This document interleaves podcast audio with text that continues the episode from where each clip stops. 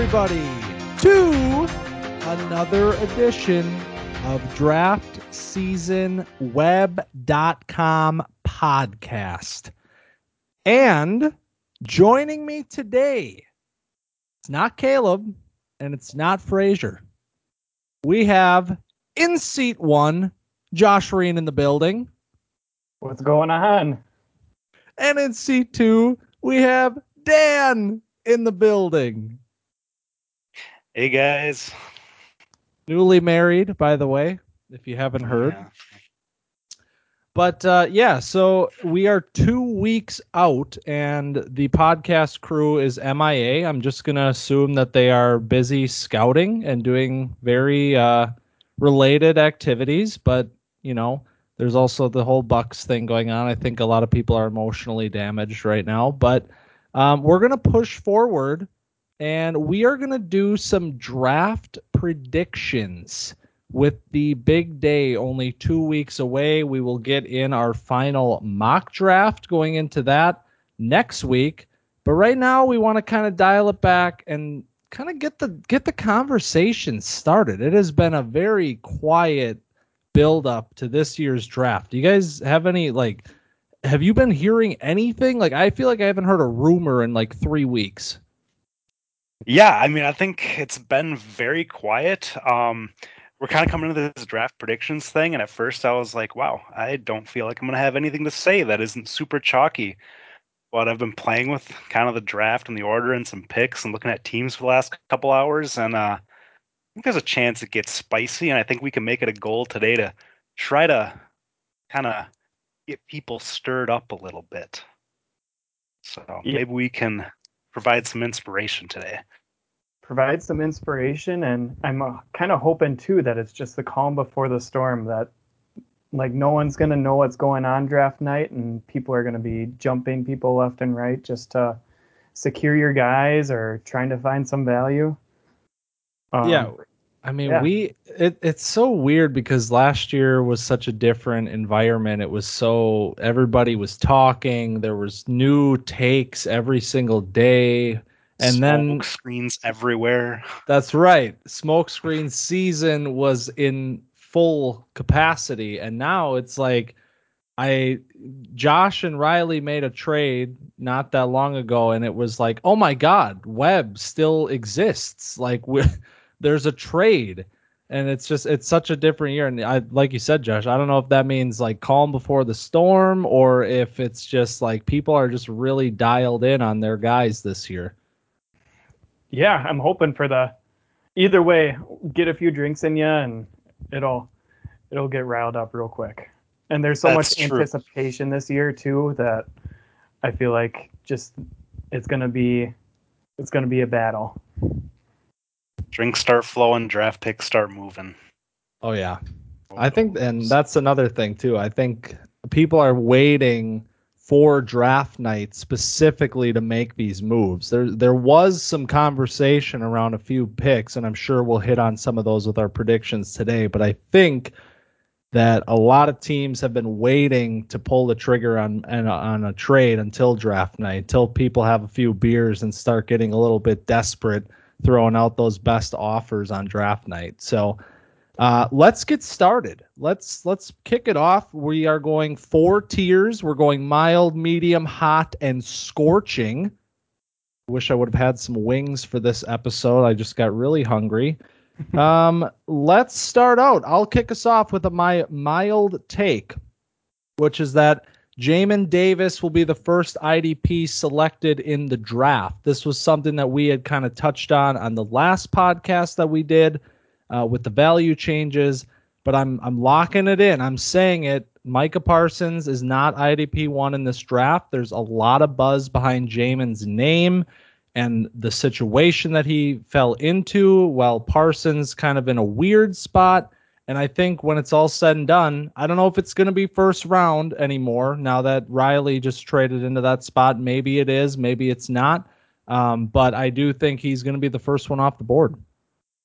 Very, very interesting. Um, yeah, it is the perfect IDP situation. If he locks up that linebacker spot, like he, and you look at those other two guys um, that are like supposed supposed to be at the top um, with Zaven just getting arrested recently and Micah has his whole slew of personal issues. I could definitely just see someone betting on the safer pick. Yeah, and it's crazy because like pre-draft, this would have been freaking scorching take, right? I think it it is a mild one at this point. I think it's I'm honestly to the point where I expect it. Like we saw those landing spots, and I know I immediately was like Jamin. At the time, I was like, he's not making it past my first pick, and I was all excited about that. Obviously, I traded that pick, but like I'd kind of say the same thing. That pick was going to be right around 27. I'd say that's kind of still his floor as probably the first IDP off the board. Yeah, we've seen a lot of moves specifically in the second round recently. I think the first round's been a little bit quieter, but the second round there's been a ton of movement, and I think that may have something to do with positioning for IDPs and those sorts of things. So let's move on. Josh, your mild take. All right. Um, my mild take is one that's really near and dear to me. Um, but I looked at the team needs across the board and looked at the picks that I personally had available, and I think Mac Jones is going to be able to become a rebel at the pick 303. Whoa!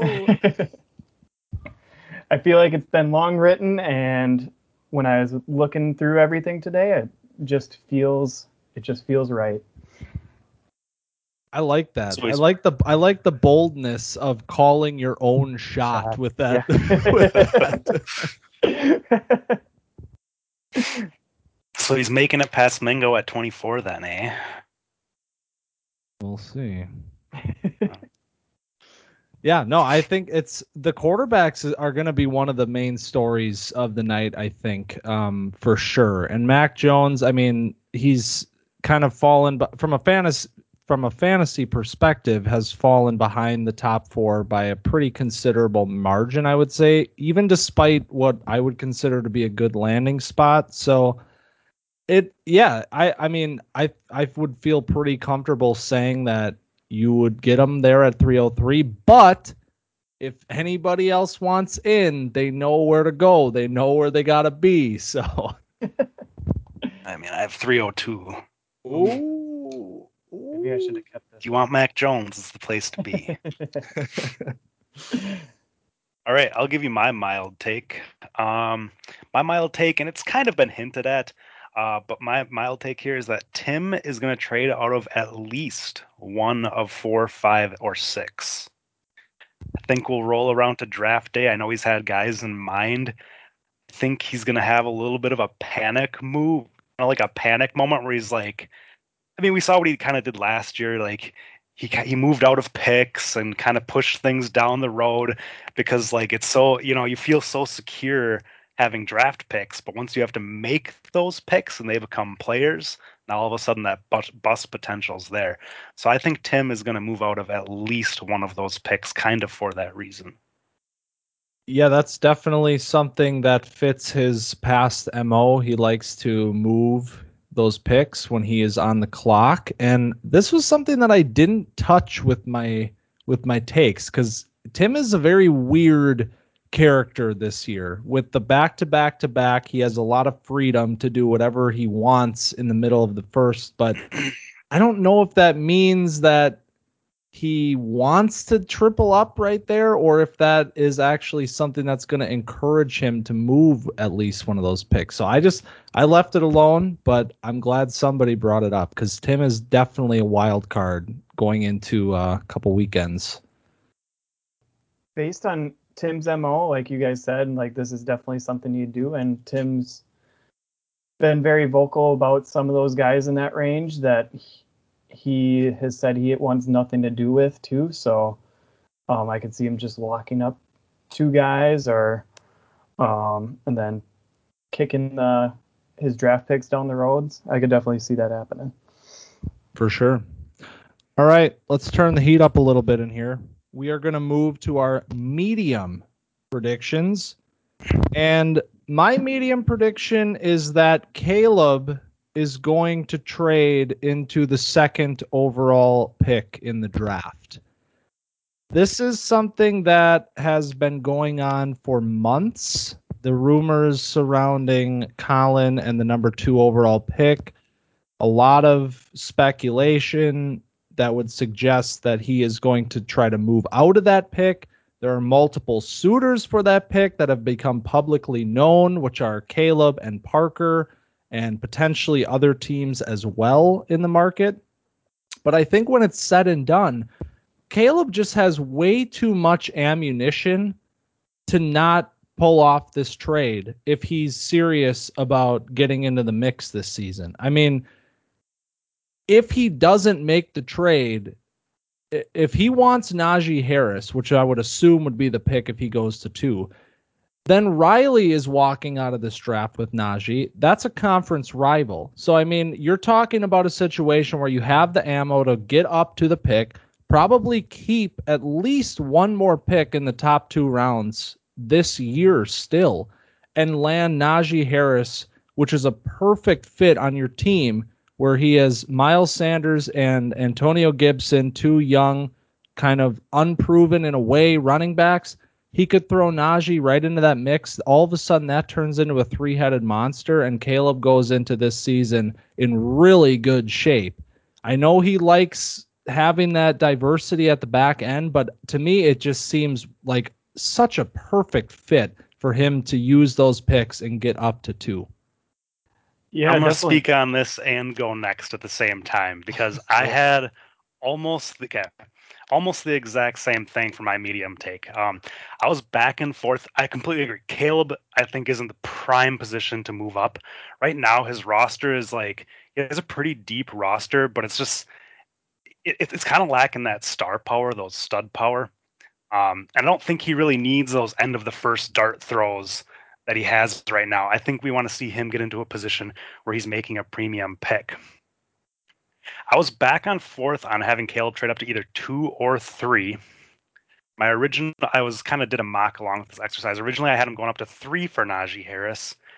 Then I actually, in my final mock, settled on him moving up to two for Kyle Pitts. Oh my God. okay. So my logic there is, like I just said, we're looking for that X factor, right? I think he's he has high hopes for obviously Antonio Gibson, Miles Sanders, and then kind of like a little wild card and Mike Davis that he can throw in that flex spot. But if you look at that tight end position on Caleb's roster right now, it's Austin Hooper, which I don't know. It, that's pretty gross. Probably the second grossest tight end position right now, second to Josh, um, who's got you know Albert O in that starting spot right now. But I guess it's just he's in a position where he needs that X factor. Um, the potential of getting a player like Pitts in that spot. Um, I know he had some tweets he was firing off recently about like OJ Howard, David and Njoku, and maybe we're seeing a little bit of smoke screen in there. But Whoa, yeah. um, my medium take is Caleb coming up to number two overall uh, for Kyle Pitts. Yeah, and it really fits especially with the 102, uh, Colin could I could definitely see him benefiting greatly. It would be so hard to get off of Pitts. I don't know if I could do it if I was in his position, but um, yeah, if he can get away with a couple of firsts for that 102 pick and just keep on stockpiling talent, it really is like a win-win for these two franchises where they are the, the trade that I kind of I was kind of back and forth in compensation, and I did end up settling on. I think it would have to be Caleb's three firsts to get up to that number two overall. I just don't see coming wow. off of those picks for less. I don't yeah. see either of those guys coming off of that pick for less. See, to me, I was looking at it because Caleb also has two seconds, I believe. Yes, he has uh, 2.4 and 2.11. So I was kind of thinking 8, 11, or 8, 10, and what and 16. Yeah, that to that's me the smallest felt, package. That's yeah. reasonable. Yeah, I think that's but, possible for sure. And to me, like if you're in, if if uh, if you're Colin and you're looking at this tra- I mean, yes, Kyle Pitts is a game-changing player potentially, but I mean to to add two uh you know premium talent still at the at the end of the first, you're getting two pretty good players at the end of the first this year and then come right back, maybe take a quarterback at 16, something like I mean, it quarterback at 8. Yeah, or or that. There you go. Trevor Lawrence right there. So I mean, I I think it makes a lot of sense for yeah, like you said, for both sides where it's like it, it just it feels too perfect to not have it happen. But we'll see. We'll see which one of them gets if one of them is feeling a little bit uh, weird about it. But yeah, Josh, what do you what do you have for your medium take? All right, kind of piggybacking off of your first prediction, I have Micah Parsons. Um, who pre-draft would have been like the consensus first defensive player off the board. I have him not as the first, not as the second, but the fourth defensive player off the board. Whoa! and it comes from um, just the, a bunch of the guys landing in better situations. Um, Zaven seems to have that starting position locked up. Um, there's been rumblings in camp about uh, JOK performing well in camp and being players reminded him of the Darius Leonard getting the Darius Leonard comp. Also, um, Jamin just the perfect opportunity lining up there too. Hey, I'm all for any thoughts that get Micah Parsons to me at 21. Well, it's it's kind of something that we talked about on the values episode, which was like, is it realistic that Micah Parsons is available in the mid second? And I feel like it's starting to become realistic. Like it's starting to be something that people are like when they're everybody's talking about Jamin, he has all the buzz. Zaven, I mean, like he's slotting into this like perfect role for statistics like right away and then I don't. It's just like eh, I I I see both sides of it. Micah Parsons is in a weird spot. He's got some character concerns. You're not really sure what his production is going to look like. And then on the other side of it is you still have this generational athlete at linebacker that could have like infinite ceiling uh, IDP like linebacker production. I mean, it's like I don't really know where the middle ground is, but I you know, I could totally see um, people getting a little bit weirded out by it, and he falls maybe further than he should. This is so funny because we literally saw this exact same thing last year with Isaiah Simmons and Patrick Queen. This is the exact same scenario. Isaiah Simmons pre-draft, everyone's like talking about him going like top eight, even potentially with his potential. Same thing for Parsons. Then you get to that draft day and you just see that spot and it's just kind of weird. And this other guy goes after him, but to a way better spot. And we saw it last year. We had Patrick Queen going several picks before Isaiah Simmons, and Isaiah Simmons making it to that mid second. It's yeah, really the same thing. You're not wrong. You're not wrong. Definitely. Just with how many linebackers that Dallas added it's so gross. On top of them having two established there, and apparently Keanu Neal is going to be a linebacker now. It's just, I don't know where, I don't know what to think of it. I love the talent, but there's a lot yeah, of questions. I could, I could see it playing out exactly like you s- saw the Patrick Queen and Isaiah Simmons scenario last year. Patrick Queen, you know, rookie of the year kind of defensive rookie of the year type of season. Um, and then Simmons kind of struggling to get on the field, looking good when he does. And then the next year, it kind of appears appears going into this year, it's kind of going to be his. He's going to have a role. I could see the same thing for Parsons and Jamin. Yeah, I think I think you're definitely playing the long game a little bit with Parsons. No matter what, no matter where he goes, I think you're still gonna have to. You're probably not gonna see that production this year, which is a big reason why people are not opting necessarily to maybe take him um, over some of these other guys, where that production is gonna come a little bit quicker. And so, yeah, it'll be it's gonna be really interesting to see. I mean, you have teams in the mid second like Caleb, I mean, Josh, you have the the third pick of the second round, and then it goes Caleb, me, and then Riley has a couple picks. I mean, those are all teams that could use linebackers, and I think we're gonna see some linebackers going with those picks. It's just gonna depend on which guys we all like in those spots. Definitely. All right, let's transition over to our hot takes. Uh, this is where it starts to get weird. And my hot take, I, I flipped on this a little bit, but what I settled on is that we are going to see two quarterbacks drafted in round one. Ooh. There's, I think it takes a trade. I think it takes a trade for this to happen. But I do think that Tim, with that 13th pick, has he's been floating out that he is interested in Justin Fields with that pick. Joe Burrow coming off the ACL, maybe some depth behind him. If a team really likes Justin Fields, Riley, who recently traded to 12, has been shopping that pick like crazy. If my sources are correct on that, and I am one of the sources because he's been shopping it to me. So I think that there's a situation where a team that really likes Justin Fields wants to add a premier quarterback talent to the room, makes a trade, gets to 12, gets in front of Tim just in case, and lands that player. And it was, I mean, it was only a year ago that we saw the very first quarterback ever taken in the first round. And I don't think it's crazy that this year we see two. Yeah, the the quarterback thirst has been growing like slowly in web. Um, the trades that we've been seeing for Dak have kind of set the market, and man, those if like one one of those picks in the first round hit, and you're sitting there with two quarterbacks, that's you just completely like doubled your investment. So, and with these two, three even guys that are um, between Lawrence, Fields, and uh, Lance.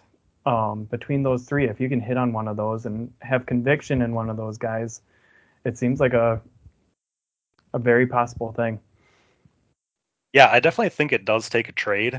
Uh, and right now, I'm not even convinced that Justin Fields is the second quarterback off the board. Good point. I, I yeah. think Trey Lance is right there in that conversation, and it's honestly crazy that Zach Wilson is just seemingly fallen completely out of this conversation for QB two. Yeah. You know, second overall pick. Like Jets are doing some things that doesn't look bad on paper. Like I don't know, it's just interesting. I don't know if we see it purely because of the fact that there is that kind of tier of guy. You got you got a lot of them, right? Yeah. Like I think if there were only two quarterbacks, then I 100% agree. We see that second one go in the first round with kind of what I feel like as four, three or four guys, depending on your point of view, even five.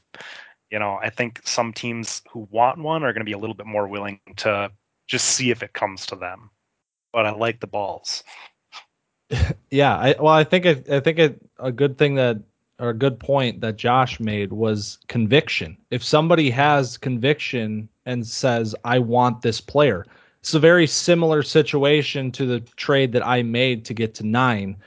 It's like I could have stayed back in the second round and took Justin Fields, Trey Lance, whatever quarterback was there, but Trevor Lawrence had a certain pull, and I think that there are guys, owners and Web that have very strong feelings about different quarterbacks in this class because it's uh, because of how talented all of these guys are.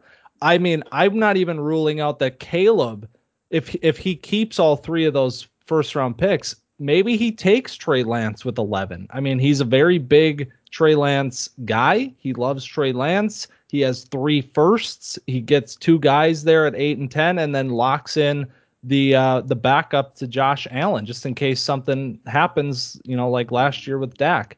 Uh, right now, he only has Kirk Cousins after him. So um, yeah, I, I mean that that's that's a good point. That yeah, there's going to be really talented quarterbacks available in round two, um, no matter what. But yeah, I, th- I think that there are certain owners that really really like Justin Fields or really really like Trey Lance, and it might take a trade to get one of those guys. Yeah, definitely. Did And you just glossed over the fact that Caleb has the Packers QB one?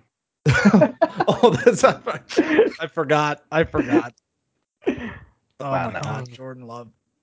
gosh, Only Kirk Cousins, the disrespect.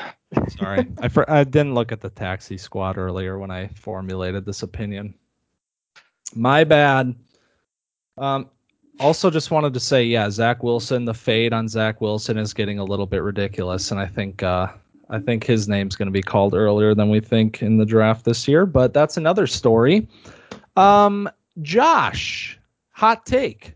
All right. My hot take is with the 103, Riley foregoing Najee, assuming that the draft goes Chasen, or Chasen Pitts. Riley foregoes Najee and foregoes ETN and picks Javonte Williams 103. Um, he's a known Javonte guy. And I don't know, based on these two, that he's younger and the backfield's going to be him and Melvin. Um, I think he's definitely talented enough to take over that backfield. And the Broncos are a good football team. Um, if the, you have an offense to bet on, like they're really just a quarterback away. So um, I could see Riley playing the long game, not necessarily needing it for this upcoming year, or, but still having that RB1 potential. Um, yeah, I could just see it happening. Hmm. I like that a lot. Yeah, I- that I just got me never- thinking. Yeah, I never even considered that Riley would not take Najee if he was there at three. But that is, I mean, he he he does love Javonte. He's a younger player. All the buzz right now out of the Broncos like beat is that Javonte is the starter. Like he's just coming in and like taking the job. So, I mean, yeah, I wow, okay. All right, this got interesting now. It It's hard to project Melvin not having some sort of role, but like if you're Riley and you're not looking to necessarily compete 2021, then you know if you're thinking your window's 2022, 2023, when Najee's going to be 25, 26 already, it's it's definitely interesting. Yeah, definitely. And aren't they like two years age difference at least? Yeah, Two, so you get a little longevity there, and In I know. running back years, that's like 10 years. exactly. Wow. Okay. All right. I like that. I like that a lot actually. I wonder if Riley's just been like planning this the whole way through like, yeah, guys, sure I'm taking Najee. Whatever. I mean, it it is a there is that aspect though where it's like does Riley believe that Najee alone if he is Najee and the workhorse of the Steelers does that make him a potential contender for like the fifth spot? I guess Transition. that's okay. Okay.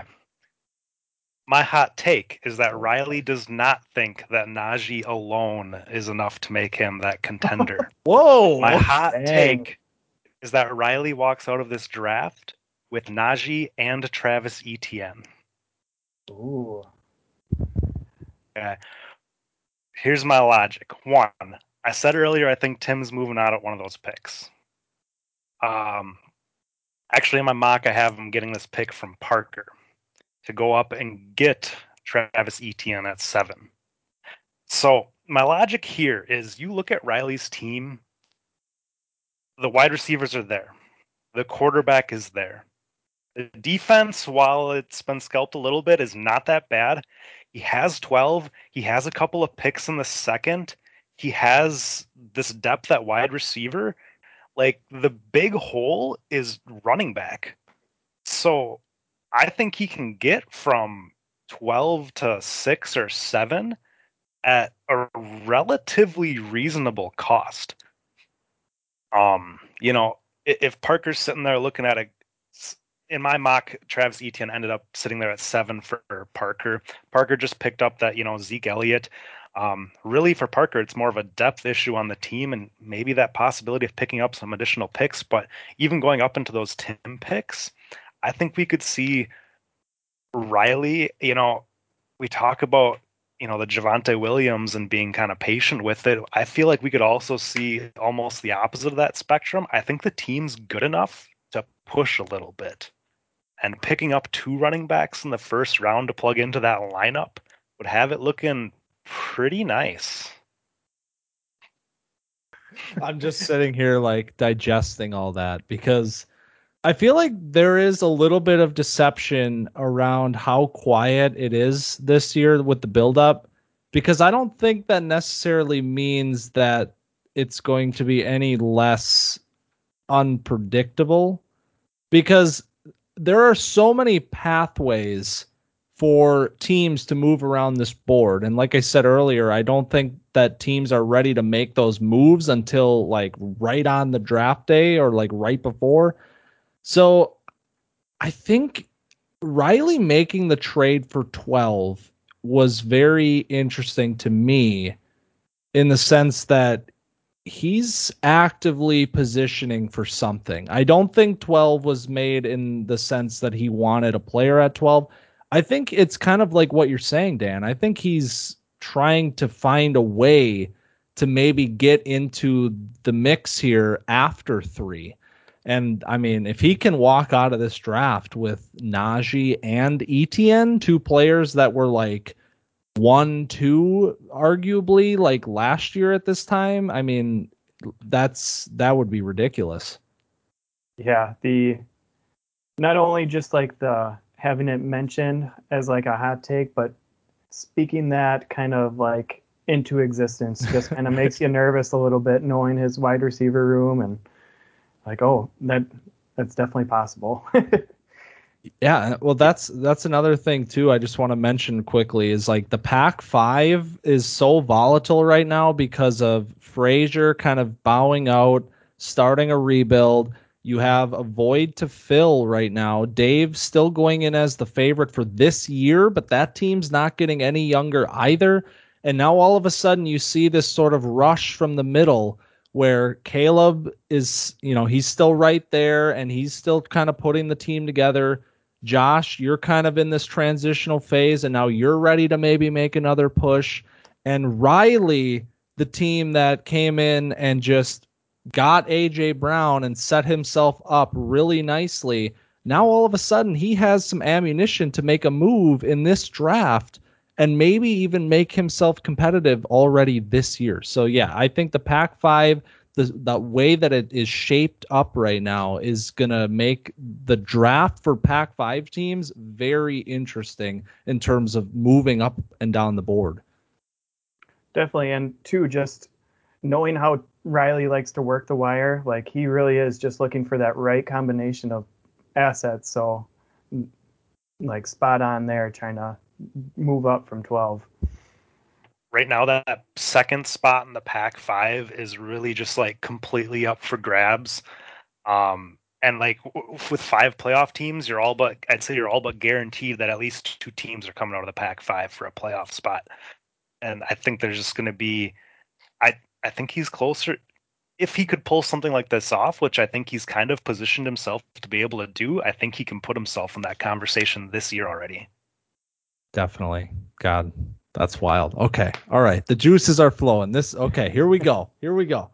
We're going into our scorching takes. These are things that probably will never ever happen, but they might.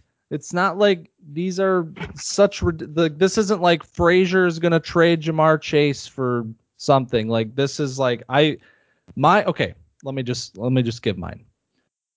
We talk about speaking things into existence. This is not a rumor that is currently on the table at all, but it makes a lot of sense. Parker who has been actively trying to trade up in this draft, chooses to use seven to trade out and pick up another star for the team. And a name that I that kind of jumped out at me a little bit, Stefon Diggs. here's my logic on this. The running backs, he got Zeke, he has Chubb, he kind of locked that up. There are some depth concerns, yes, but I don't think that he's getting a running back at seven. I think that that pick is DeVonta Smith. That's if that's what he wants, that's what he's going to get there. If that's not what he wants, then why not move out, add in a superstar, the white like Stefon Diggs breakout year, huge numbers, add that in, remove this like weird Juju Odell situation that you have with your wide receiver 3, go into the year with Davante, Diggs, and Allen Robinson, a three headed monster at wide receiver, which is what he tried building when he traded for Odell initially. Go into the year with that, punt on seven, and Carter on the other side of this, who has no draft capital because he completely cut his own legs off with the David Johnson trade, gets back into seven and lands a premier talent like DeVonta Smith to restart his next phase. It, it I don't I don't know what Carter thinks about Diggs right now, but it feels like the kind of player that he should be looking at moving on from right now. This is the perfect time. A contender would want him. He's not really going to help Carter all that much in the next couple years as he's retooling. I don't know, guys. I think it might make a little bit of sense. I actually inquired with Carter not that long ago about Stefon Diggs. Um, at the time, he did not seem particularly interested in moving him, but I do think it's something that he should consider and would make a lot of sense. I don't think that seven alone is nearly enough for what Stefon Diggs has shown us over the last couple of years. I did. I put seven plus. I didn't really like yeah, figure I, it out, but I like the framework. It would make a lot of sense for both teams and would make Parker fucking scary. yeah, no kidding. The, that three-headed monster at wide receiver, and then you got three. You just traded for Zeke two with Chubb and uh, Ceh. Like that, that offense would be disgusting. And then your your depth is Juju, Odell Beckham, a slew of some other kind of medium upside guys. Like, if he would pull something like this off, you're now not just looking at a team with a crazy starting lineup. You're looking at a deep team.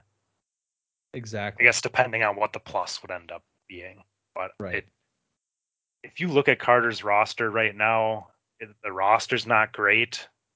The picks, like you said, are very depleted. He doesn't have his first this year, doesn't have his first next year. That was actually the AJ Green trade that he gave his first up next year for. Um, and that honestly, right now, with the way the roster's looking, uh, that's a pretty high pick. Honestly, if I was Carter before I would do this trade, I would do whatever I could to lock up my 2022 first, kind of like what Frazier just did. Yeah, I think I think Carter needs to start exploring some of these options and he has this player which might be at his highest value point right now. And it seems as though it would be a perfect time to sell. I think, like we talk about the Pac 5, this sort of race to be the number two team in the Pac 5 now. I think the Big Five is sort of like Parker to me just feels so done with being this like underperforming team. And it, it just really feels like he's going to make a splash very soon. I don't know if that means going up to two. I don't know if that means trading for another big name. It just feels like he's going to put another piece into that lineup like he did with Zeke because he's got the defending champ and he has Dan who might be even better than the defending champ going into next season. So he's got to make a play, and I think he's ready to do it. I think he's sick and tired of sitting behind and watching everybody else do it in the Big Five. I think he's going to make a statement, and I don't know. We'll see. Josh? Well, I don't know how I'm going to follow that, but um, so there's been a lot of buzz with DeVonta Smith going at pick 107. So it provides a really good opportunity for a team to trade up. Um, Tim, as we talked about before, moving out of six after picking up two guys. Um, I have Colin making a big move, feeling good about picking up Pitts and adding to his uh, Sutton wide receiver trio, moving up and picking Devonta Smith with the 106. Wow. Where's he moving up from? Uh, That's Not to be a necessarily- future first, huh? future first. Again, I didn't work it out really, but um, Find Yeah. a way to make it happen. find a way. Um, yeah, just looking to pick up talent for this team and um, yeah, just starting with the wide receiver core and with having an opportunity of a guy like Devonta, maybe not as valued as high to some in this draft, that may be a good opportunity for him to to like buy low necessarily in a way and pick up his uh pair to Sutton. Yeah, he's got some. I mean, there's definitely some pieces on the defense that are marketable, and Tim is currently like understanding that he needs to like have a good defense. So maybe there's a pathway with a future first, which may be higher than six, even if he's willing to to take the risk and get a guy like DeVonta Smith assuming that a future draft class might not be this deep. Trade a future first, come back, trade a couple of his starting uh, defenders, and maybe another piece in there. I mean, if Tim's not in love with anybody at six, he's made these sorts of moves before, and I could definitely Yeah. see it happening again. I mean, this is just what I talked about with my my mild take is Tim moving out of a pick and pushing the can down the road a little bit. Like this is the definition. If he can pick up, say, Collins 2022 first, I mean, even even hell, straight up, you know, Tim might think that's a top three, four pick. He's moving up in the draft. I it's definitely the kind of move I could see Tim making. Definitely. Yeah, and then, I mean, this is sort of like a side part of this, but like, let's say Colin does trade down from two. I think it would also make sense if he does that to then try to move back up a couple of spots and get DeVonta Smith.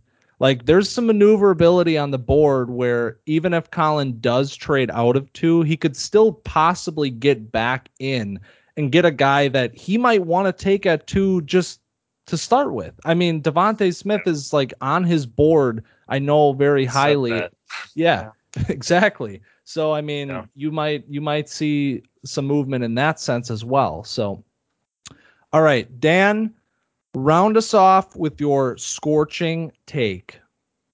Okay, so I said in my last one that I had Riley moving up to actually seven to take Travis Etienne, and the reason for that is because uh, Smith d- did go number six overall in my mock draft, and that's because of one of, of my scorching prediction here. So um, I know Colin loves Devonta. I know some people do love Devonta, some people don't. Um, one other person who I know adores this player is none other than uh, you, Corf, right here. So, um, my prediction here, and you know, here's someone that's known for going and getting your guys. You've shown you're not afraid to do that at any cost. So, my scorching take is that Corf trades Mike Thomas for 1.06, 2.10, and ends up with Devonta Smith and Amari Rodgers with those two picks. So, Mike packs his bags back to insulin pen land. And Mingo gets his, oh, you know, one of his favorite players in this draft, two of his favorite players in this God. draft. Mm. I love I love it. I love it. This is I mean, this is definitely like on my radar going into the night. Like whether it's whether it's Mike Thomas for a third time or if it's nine, I don't know. But getting DeVonta Smith is is on my radar going into draft night. So I'm glad that you did mention it. And if it happens to be Mike Thomas, it might just be destiny. uh, I love it. It just encompasses everything that's so great about web, getting your guy, the the trade backs, and the shenanigans. Uh, it's, just, it's just perfect. oh man, I think yeah, I I think uh, draft night when when Tim is on the clock, some of these weird moves are going to start to seem really realistic for him, especially six. He makes two picks and he's like, "All right, I'm done." Yeah. Trades out. So, oh my god, amazing. Honestly, this conversation did exactly what I hoped that it would, which is plant some new ideas in my mind, which hopefully means that some ideas have been planted in the mind of minds of the web owners who have been uncharacteristically quiet leading up to this year's summer spectacle. But uh, yeah, so we are two weeks out from the big night. Expect some more uh, chaos potentially leading up to, but certainly on draft night. Do not let the quietness uh, deceive you. It will certainly be a night to remember. I am sure of that. So we will be back next week with our final mock draft, the final predictions. We're going to take all of this into consideration and think about exactly how the board may fall two weeks from tonight. So, Josh and Dan, thank you so much for filling in. This was a real pleasure, and you guys did great as always. So, thank you. Thank you. It was great to come on anytime. Um, yeah, like you said, I'm ready to get out there and start making some what if scenarios happen, get some plans yes. rolling together now like this. Got the juices flowing for sure. Oh yeah. All right, fellas. Well, we will see you in a couple weeks. And until next week, let's make it a great week.